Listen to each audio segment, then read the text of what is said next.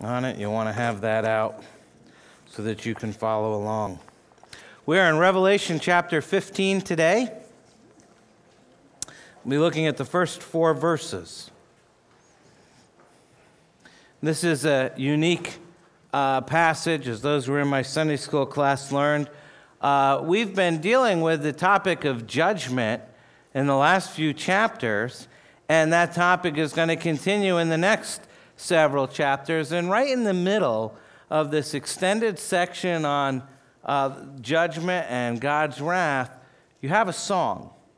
And so, one of the things that I'm going to ask you to think about as we go through this today is the connection between judgment and worship, which are two things that we don't normally put together. But clearly, God does in His Word. So, to His Word now, Revelation chapter 15 the first four verses. Please listen carefully as this is the Word of God. Then I saw another sign in heaven, great and amazing. Seven angels with seven plagues, which are the last. For with them the wrath of God is finished.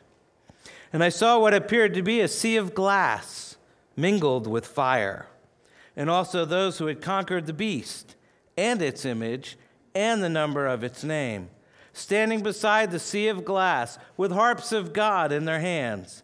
And they sing the song of Moses, the servant of God, and the song of the Lamb, saying, Great and amazing are your deeds, O Lord God the Almighty. Just and true are your ways, O King of the nations. Who will not fear, O Lord, and glorify your name? For you alone are holy. All nations will come and worship you, for your righteous acts have been revealed. Let's pray.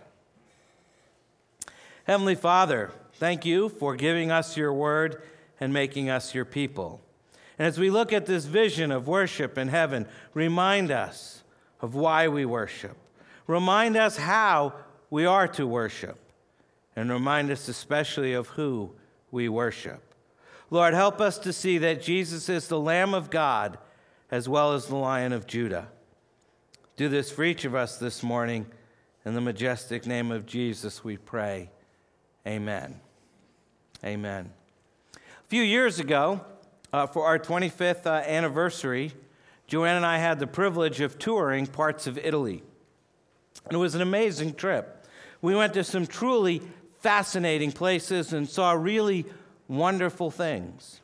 In fact, every day we were there was filled with more fascinating places and more wonderful things. And most of the time, we walked to go see these fascinating places and these wonderful things. And we got up the next day and we walked. And we went to the next city and we walked. And nearing the end of our trip, we were pretty tired. We'd walked around Rome, Pisa, Florence, Siena, San Gimignano, and Venice. And now we were headed to Milan. And we were exhausted. And we were out of clean clothes. And our feet were killing us. And somewhere along the way, someone had warned us about the dreaded ABC disease, which apparently is very common among tourists in Italy. Apparently, the AB, ABC disease comes from England because everyone who mentioned it had a British accent. And of course, ABC stands for Another Bloody Cathedral. See, Italy is full of churches. Most of them are dead, and half of them serve primarily as museums. And every city in Italy has a duomo or a cathedral, and they're beautiful. And they have some of the world's greatest paintings and tile work and frescoes and tapestries and sculptures and carvings and on and on and on. And after a while, it all starts to blend together. And we were tired and dirty, and more sleep seemed like a really good idea. But now we're in Milan, and guess what? We were going to walk to Il Duomo di Milano, the Cathedral of Milan. And I have to confess, I didn't really want to go and I really didn't want to walk there. And fortunately, a small bus came and picked us up and took us most of the way there. And we finally got there and we got out of the bus and we walked down a few streets because they never drop you off right next to it. It's all, this is as close as we can get. It's only a mile. Um, and we walked through a galleria of ridiculously overpriced fashion design houses. And we finally came out on the other side, and there was the Cathedral of Milan and it was magnificent. It was easily the most beautiful cathedral I've ever seen. And we walked up to the center of the great uh, plaza in front of the cathedral, and we just stared at it, totally awestruck. And we just stood there trying to take it all in. And all of the exhaustion and all of the aching feet and all of the worry and disappointment and fear and tiredness vanished the burden of weariness just lifted.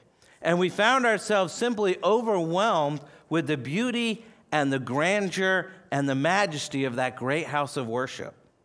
We spent quite a while there just basking in the atmosphere of that place, totally enthralled and amazed and overcome with wonder.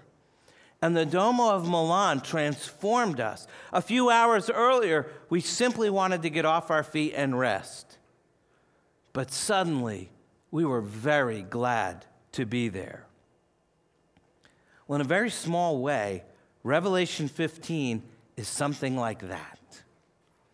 What we have here is the overturning of weariness and sadness and confusion and fear in the arrival of the final victory and triumph of the saints of God. We see what their faith has got them now that they're in heaven and we hear them joyfully and loudly praising God. And life for the true believer in the devil's world has been confusing and frustrating and disappointing and wearying and discouraging. And that's what we've seen as we've gone through chapters 12, 13, and 14. And we have this picture that that's, we've worked through of the weariness the difficulty of life on this earth. And that's fresh in our minds from the last three chapters. But John's gaze is now directed back from the difficulty of life on earth back to heaven. And the first thing that's put in front of us is a sign of judgment. A sign of judgment, and that's the first blank there in your outline. Verse 1 Then I saw another sign in heaven, great and amazing seven angels with seven plagues which are the last, for with them the wrath of God is finished. And John will repeat that phrase, great and amazing. Some versions have great and marvelous. Uh, and he's going to repeat that in the worship hymn, which will come in verses 3 and 4. But first, he uses great and amazing to describe another sign in heaven. It's another sign because we've already seen a couple of signs in chapter 12. The first one was referring to the woman clothed with the sun, which pictures the people of God. And the other sign was the great red dragon with seven, horn, uh, seven heads and ten horns, picturing the devil as the adversary of the people of God. But here the sign is distinguished as great and amazing something large, massive, transcendent, awe inspiring, wondrous, marvelous. And John introduces us to another series of judgments but this series, unlike the others, is called The Last. We have the seals and the trumpets, and we're going to be introduced when we get to uh, verse 5 the bowls. The seven angels with the seven plagues are holding seven bowls of wrath. And it'll be the culmination of God's judgments. Now, John likes this word sign. It's one of the key words not just for the book of Revelation, but for everything John has written. Throughout the Gospel of John and the epistles of John, he uses this a lot. He uses it more than any other writer. And if you think about the Gospel of John, he used the word signs uh, to talk about Jesus' miracles. They are signs that pointed us on to something else. Remember changing the water into wine at Cana of Galilee. It's a pointer that helps those people, the onlookers, to see beyond the sign to ultimate reality in Christ. Signs are not an end to themselves, but they lead us to something beyond themselves. And John actually uses the word in Revelation 13 in the context of the second beast or the false prophet. Says that he performs signs that serve to deceive the people into worshiping the beast. But here, the clear focus is that the sign of the seven angels with the seven plagues preparing to pour out the bowls of God's wrath serve as a sign to point us to the Lord God Almighty. Now, for believers, it points us to worshiping God for his justice and his faithfulness in vindicating his great name among his people. For unbelievers, the sign serves as a warning that God is a God of judgment. And his warning is actually an act of great mercy to point everyone to the crucified Christ, the only refuge from judgment. Most of John's language in Revelation is taken from the Old Testament. We've talked about that a number of times. And it's the same here in Revelation 15. Uh, we have this uh, whole chapter, and particularly the song that we're going to get to, is shaped by various Old Testament passages. But chief among them has to be the story of the Exodus with God's people in bondage, the Lord delivering his suffering people uh, through plagues of judgment on Egypt that took them across the Red Sea to freedom. And John intends to make the connection that with the first Exodus as a forerunner for the ultimate Exodus, which we receive through the cross. And as God's wrath fell on Egypt for their animosity towards God and his people, his wrath will ultimately fall globally upon a world that is antagonistic towards Christ and towards the redeemed. And to refer to the judgments here as plagues intentionally reminds us of the plagues of Egypt. There, as well as here, they're a sign to the world of God's power in judgment and to God's people of his mercy and deliverance. There's a lot of Exodus parallels in these verses. To refer to them as the last plagues indicates that the bowls will take us up to the last judgment. These plagues are anticipations of eternal judgment and have as their purpose not only to punish wickedness, but to drive men to repentance. The seven bowls complete God's warnings to an unrepentant world. Now, the background of verse 2 is found in Exodus chapter 14. That's the story of the parting of the Red Sea. And by God's great mercy, the Red Sea separated God's people from the object of his wrath, the Egyptians. A lot of times we think about it just in terms of getting them to freedom. But there's a very deliberate separation with the Red Sea so that God's people would be on one side and they would be protected. We see there uh, that the Egyptians are judged and destroyed while the Israel, Israelites receive mercy and are saved. If you look at Exodus chapter 14, the last two verses, thus the Lord saved Israel that day from the hand of the Egyptians, and Israel saw the Egyptians dead on the seashore. Israel saw the great power that the Lord used against the Egyptians, so the people feared the Lord, and they believed in the Lord and in his servant Moses. And then at the beginning, the very next verse, Exodus 15, verse 1, worship takes place through the Song of Moses. It was our responsive reading this morning. As they sang to the Lord of his greatness and strength in judging the Egyptians and delivering them by his strong hand. So we see the order of things both in Exodus and Revelation. And so after the sign of judgment comes the sign of worship. Sign of worship, look at verse 2.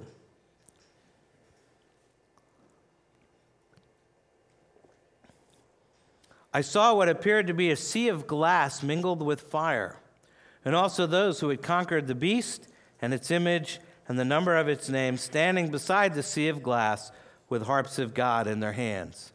The scene moves from Sinai to heaven, from the Red Sea to a sea of glass mingled with fire With the glass symbolizing God's transcendent purity, we've already seen that once in Revelation, and fire symbolizing divine judgment. And who are these people standing beside the sea and worshiping? It's pictured, they're pictured holding harps of God. And it's those who've been victorious over the beast. The repetition of the phrase of those who had conquered the beast stresses the effectiveness of Christ's conquering work. Because after all, how are they victorious over the beast? Well, we, he, John's already told us that. Back in Revelation 12, it said, And they conquered him by the blood of the Lamb and by the word of their testimony, for they love not their lives even unto death. Here are the redeemed, the saints who had endured much at the hand of the beast, to whom was allowed, Revelation 13, to make war on the saints and to conquer them. But in here is the great message that underlines uh, John's description in Revelation. The beast cannot overcome those who are eternally secure through the death of Christ. The events on earth often obscure the reality in heaven. The beast, that figure that represents the world in opposition uh, to God, appears to defeat the saints. And yet, the reality is, the heavenly reality is that through the blood of Christ, the saints have been victorious over the beast and its image and the number of its name. No aspect of the beast's evil is left. The victory through Christ will be complete. And we're going to see that in greater description as we go through.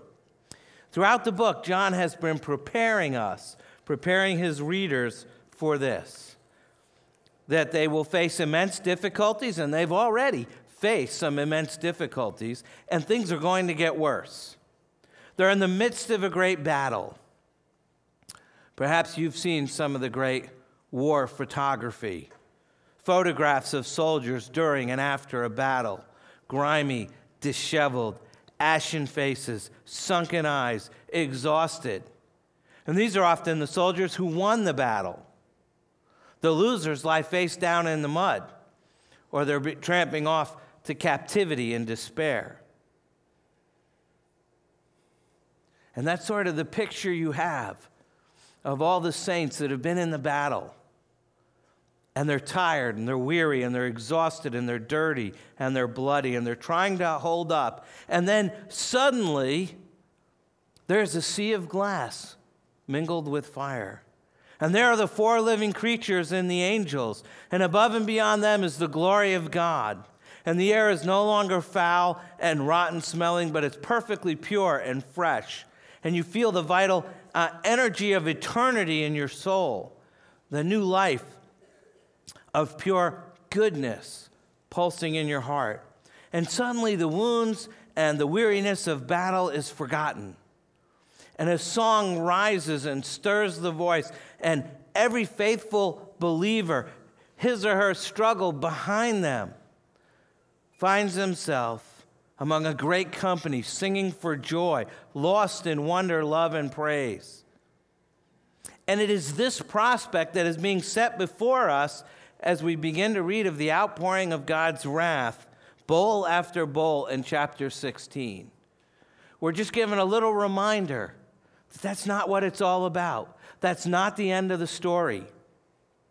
God will not leave the wicked and the rebellious world to prosper. His judgments will fall upon it. They are his megaphone to arrest the rebellion of man before it's too late, before the day of salvation draws to an end. Yes, you'll be caught up in the trouble.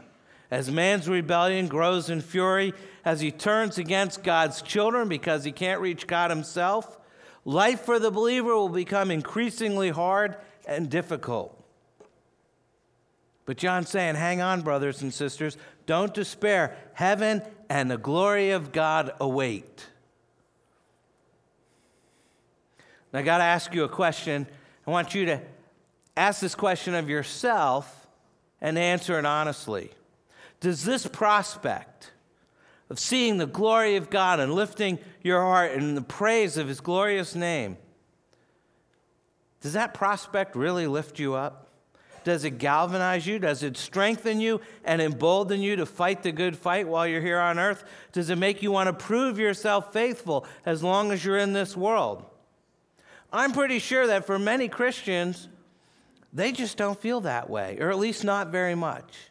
And yes, they know that maybe they ought to feel that way, but the anticipation of beholding uh, the face of Jesus, basking in the glory of God, just doesn't thrill us all that much. When we're struggling to surmount our temptations, when we face the prospect of suffering in some way for our loyalty to Jesus, we don't immediately think of the glory of God that awaits us and take hope from that prospect. I think C.S. Lewis said it best, and I've quoted this before. He put it famously in his book, The Weight of Glory. He said, Indeed, if we consider the unblushing promises of reward, and the staggering nature of the rewards promised in the Gospels, it would seem that our Lord finds our desires not too strong, but too weak. We are half hearted creatures, fooling about with drink and sex and ambition when infinite joy is offered us, like an ignorant child who wants to go on making mud pies in a slum because he cannot imagine what is meant by the offer of a holiday at the sea. We are far too easily pleased. Isn't that our problem? Yours and mine? When the Bible holds before us the prospect of actually sharing in the divine nature and of glorifying in the majesty of God, we fear that heaven will be too dull. You know, there won't be romance or sex or marriage or family or perhaps some of the other pleasures of this world. And the differences we imagine between heaven and earth are to heaven's disadvantage. But I want you to think with me for a moment about this. Who gave us those desires that are so powerful and which draw our longing? Is it not God Himself?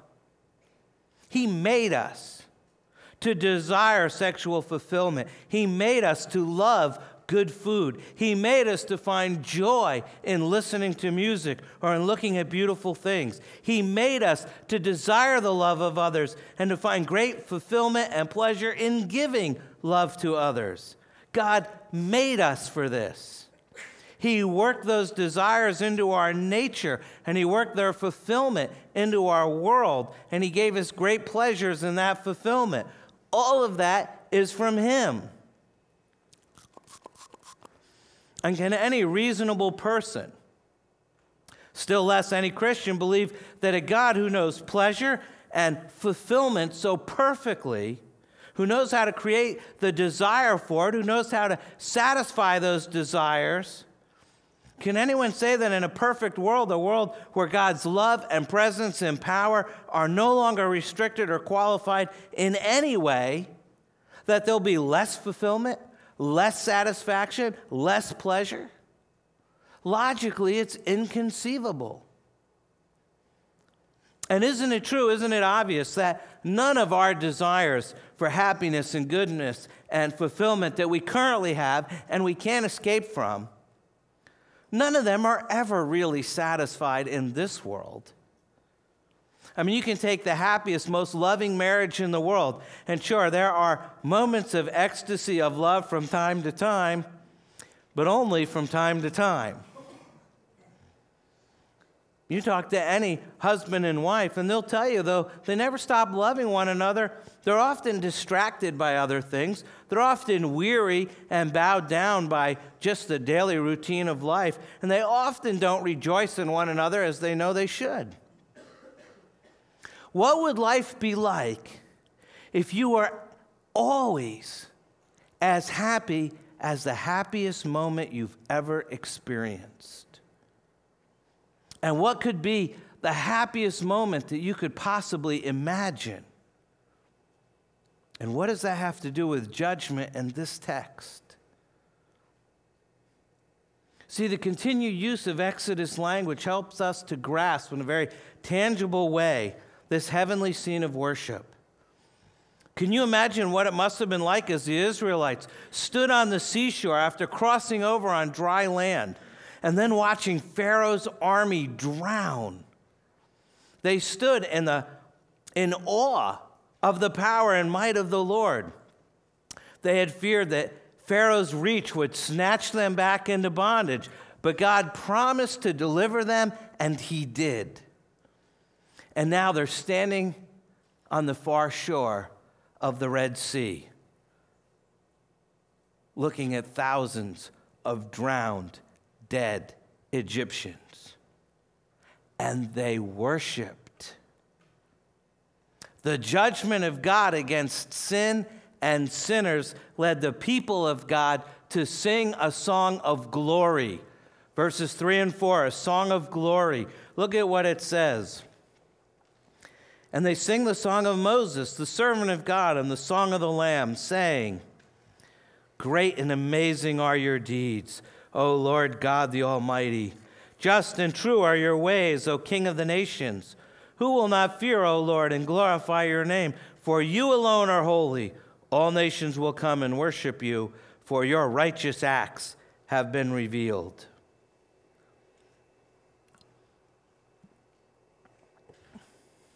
In Exodus, we had the Red Sea, dead Egyptians, and worshiping Israel.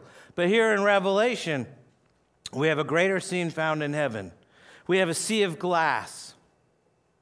We have bowls of wrath, and we have a worshiping church. And those facing the persecution of the world, even facing death by the hand of the enemies of the gospel, now stand victorious over the beast. But it's important to note that we don't hear them speaking of how great they are, or how well they did, or how creative they got while under persecution.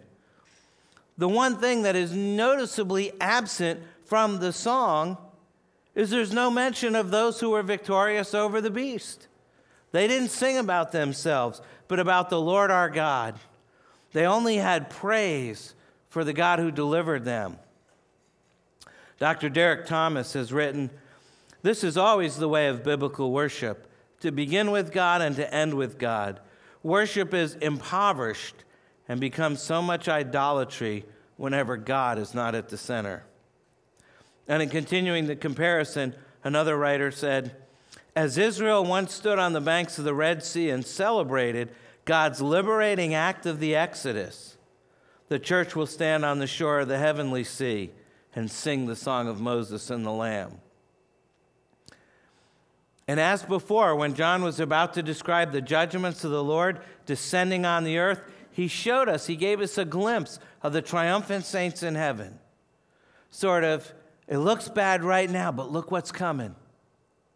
And the darkness and grimness of the world situation, especially for the saints of God who are in it, shouldn't blind us to the eventual victory. John sees the saints who had resisted the beast, who refused to succumb to his threats, who refused to take upon themselves uh, his mark, and under terrible persecution refused to compromise their faith in Christ. They are now triumphant in heaven. This company is the same as the 144,000 of Revelation 7 and 14. And both of those texts the company of saints is singing praise to God, and in chapter 14, they're playing their harps. All of you non musicians, you get to heaven, you become musicians, and you can sing. But you're still here on earth, so that's not working out so well right now. The song they sing is described as the song of Moses and the Lamb, is similar to many uh, songs of praise in the Old Testament, but especially the two songs of Moses in Exodus 15 and in Deuteronomy 32. In fact, virtually every phrase of this song is drawn from the Old Testament. In fact, I learned a new word here. One commentator says it is a cento of quotations from many parts of the Old Testament. I had to look that up. A cento is a literary patchwork composed of parts taken from various places and placed together to make a new work. And we're reminded in this way, you know, how the faith of the saints has been the same from the beginning, but now is being brought together and made into something new. Jesus made a point of saying, and Paul argued, uh, Moses' faith was the faith of the New Testament believer. The saints before and after the incarnation worshiped the same God and gave glory to him for the same salvation. And though the song is brief, it is filled with rich themes to help us consider how we are to worship the Lord God. The language extols the Lord. Great and amazing are your deeds. John uses the word great quite a lot in Revelation. And here he gives it additional significance since he considers the grandeur of God's works. Well, what he mentions deeds, ways, and acts. What deeds, ways, and acts are we talking about in this song? We're talking about the judgment of God. That's the context from chapters 12, 13, and 14, and following in 16, 17, and 18.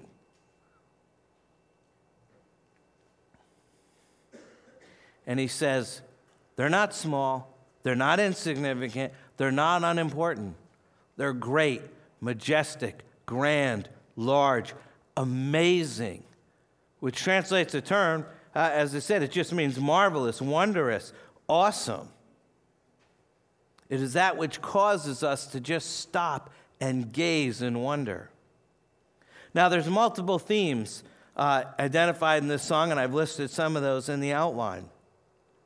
First, we worship by extolling God's actions. Great and amazing are your deeds, just and true are your ways, righteous are your acts. Deeds and ways and acts implying divine activity. Your deeds can be his work of creation or redemption or protection or preservation or supplying our needs or sustaining the world. In this context, though, I think we can assume that the overcoming saints are thinking of the work of redemption through Jesus Christ. They conquered by the blood of the Lamb.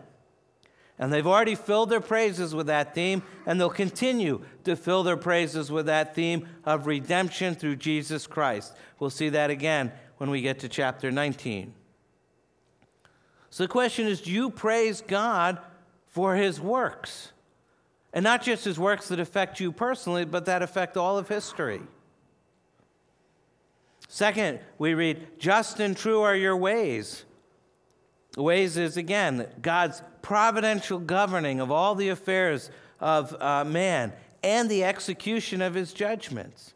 In this, we think of those details of how God accomplishes his eternal purpose, maintains eternal justice. Do you praise the Lord for his wise rule, for the details that he works out in your life, even when you don't fully understand what God is doing? It's easy to praise God when we've got it all figured out. It's hard to praise God when we don't understand what's happening. We praise God for his actions. Second, we praise uh, God, we worship by extolling his sovereignty. It says, O Lord God the Almighty, O King of the nations. First titles commonly used of the Lord throughout the Bible. It identifies his sovereign rule as creator and governor. Almighty is actually a compound word that expresses his authority, might, strength, and power over all. In other words, God's omnipotence. It emphasizes his sovereign rule by the exercise of his power. And King of the Nation shows us his sovereign rule is not limited to the church, but it extends to all people in all places throughout all time. Do you express your gratitude for God's sovereign power? We forget those kind of things. We're too busy praying to get through the day or that we feel better. But this song is about God's actions and God's sovereignty. Third, we extol God's character. Just and true, you alone are holy and righteous. And just or righteousness, primarily a legal term. God's ways are not unpredictable as though he has no moral framework or no laws governing his actions. He acts in righteousness. His divine government displays justice in every way. He's always consistent with his character. And the word for holy means perfect purity. Conveys the idea he's consciously pure in everything that he does, that he is true, assures us that he never changes. The theological term is he is immutable. It means he never changes. He's faithful as the only Holy One. Do we praise God? Do we glory in God for his holiness and his righteousness and his faithfulness? Fourth, we worship by extolling his worthiness. Who will not fear, O Lord, and glorify your name? All nations will come and worship you. As creator and ruler, God alone is worthy to be praised by all nations. The universal scope of his reign, the displays of his grace and mercy, should serve as motivation for men and women to worship him. Granted, because of the foolishness of men's hearts, all men and women don't worship him. At least not yet, anyway. But we're assured throughout Revelation and the rest of Scripture that even the most obstinate rebel will one day acknowledge the sovereignty of God and bow before him, even when facing eternal judgment. Do we praise the Lord that he alone is worthy of worship? Do you praise him that one day all the nations will bow before him? And then, fifth, we worship by extolling his judgments. Your righteous acts have been revealed. This phrase, righteous acts, refers to God's judicial actions. They're twofold. His righteousness is revealed in judging all those who are marked by the beast, all who don't know him through Christ and who don't worship him. And we're to praise the Lord for judging unbelievers. Yes, we're supposed to uh, pray for his mercy towards them that he would call them to himself, that they would come to Christ in faith and repentance. But if they rebel, if they reject him, we're to praise him that he is just in judging them. Furthermore, his righteous judgment has been revealed at the cross where Jesus bore the full weight of his eternal justice through his death. We worship the Lord for the Lamb of God who was slain and who purchased for God with his blood men from every tribe and tongue and people and nation. Does the cross motivate you to worship? And finally, this vision of the future includes a picture of the nation streaming to the city of God to worship their Savior. And the idea, of course, is that not all people will be saved. Revelation still has a lot to say about the judgment of the unrepentant. But God's salvation will reach every tribe and tongue and people and nation. Earlier, I asked you, what would life be like if you were, as, if you were always as happy as your happiest moment? What would be the happiest moment that you could possibly imagine? And I ask because I think that moment comes when judgment and worship come together. Let me explain. A lion is admirable for its ferocious strength and its you know, imperial appearance, its kingly, regal appearance. A lamb is admirable for its meekness its servant like provision of wool for our clothing. But even more admirable is when we get a lion like lamb or a lamb like lion. What makes Christ glorious, as Jonathan Edwards observed over 250 years ago, he said this. We don't talk like this anymore, but I thought this was awesome. He said that Christ has an admirable conjunction of diverse excellencies. Use that at school. Watch your English teacher faint. An admirable conjunction of diverse excellencies. The glory of Christ isn't a simple thing, it's a coming together in one person of extremely different qualities. We see in Revelation chapter 5. You remember that? John was there and he heard one of the elders said to me, Weep no more. Behold, the lion of the tribe of Judah, the root of David, has conquered so he can open the scroll and its seven seals. There's the triumphant lion like Christ ready to unroll the scroll of history. And it says, And he turned, and between the throne and the four living creatures and among the elders, I saw a lamb. One of the elders said, Behold the lion. And he turned and he saw a lamb standing as though it had been slain, with seven horns and seven eyes, which are the seven spirits of God sent out into all the earth.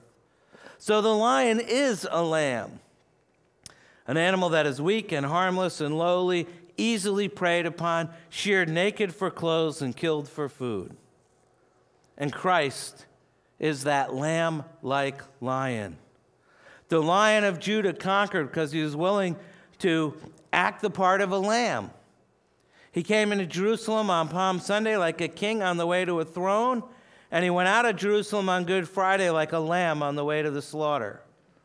He drove out the robbers from the temple like a lion devouring his prey. And at the end of the week, he gave his majestic neck to the knife, and they slaughtered the lamb, or uh, they slaughtered the lion of Judah like a sacrificial lamb. So Christ is both a lamb like lion and a lion like lamb. That is his glory. That is the admirable conjunction of diverse excellencies. Now imagine with me for a moment. We're at the zoo. Everybody likes to go to the zoo. And we're looking at the animals.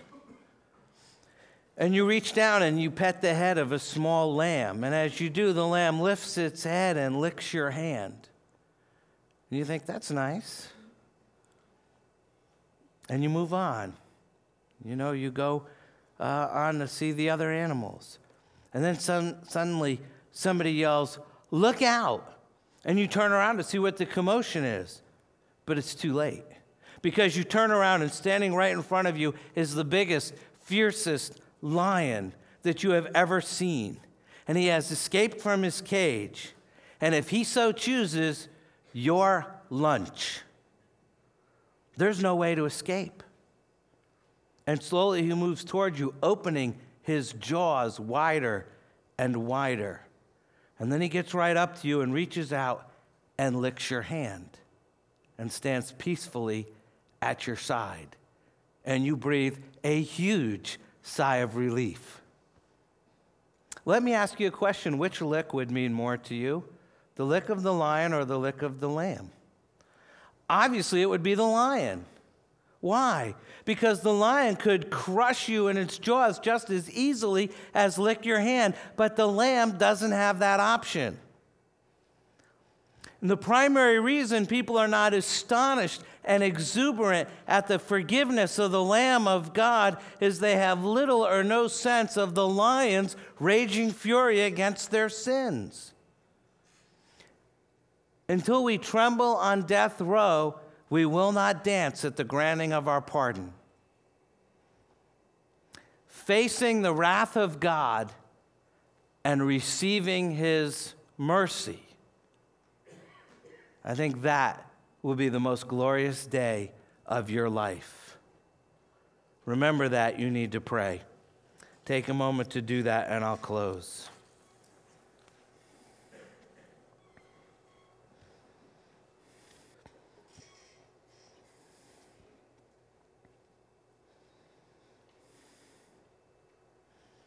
Let's pray.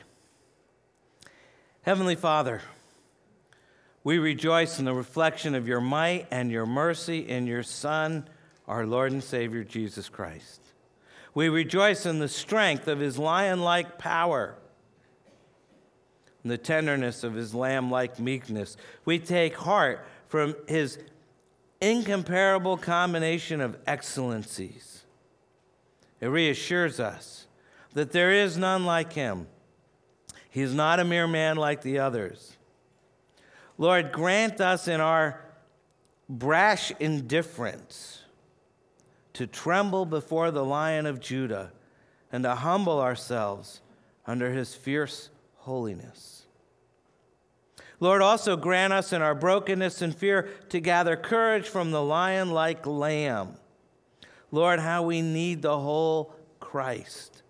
Open our eyes to see the fullness of his excellence. Remove the lopsided and distorted images of your Son that weaken our worship and lame our obedience. May the power of the lion and the love of the lamb make our faith in Christ unshakable. So deliver us from small dreams and timid ventures and halting plans, embolden us, strengthen us, make us love with a fierce and humble love. Let us share the confidence of the Lion of Judah that gave him the will to die like a lamb and to rise in everlasting joy. And in it all, grant that all might see the glory of Christ and that you might be honored through him. In the name of your Son, Jesus, who lives and reigns with you in the Holy Spirit, one God, now and forever. Amen.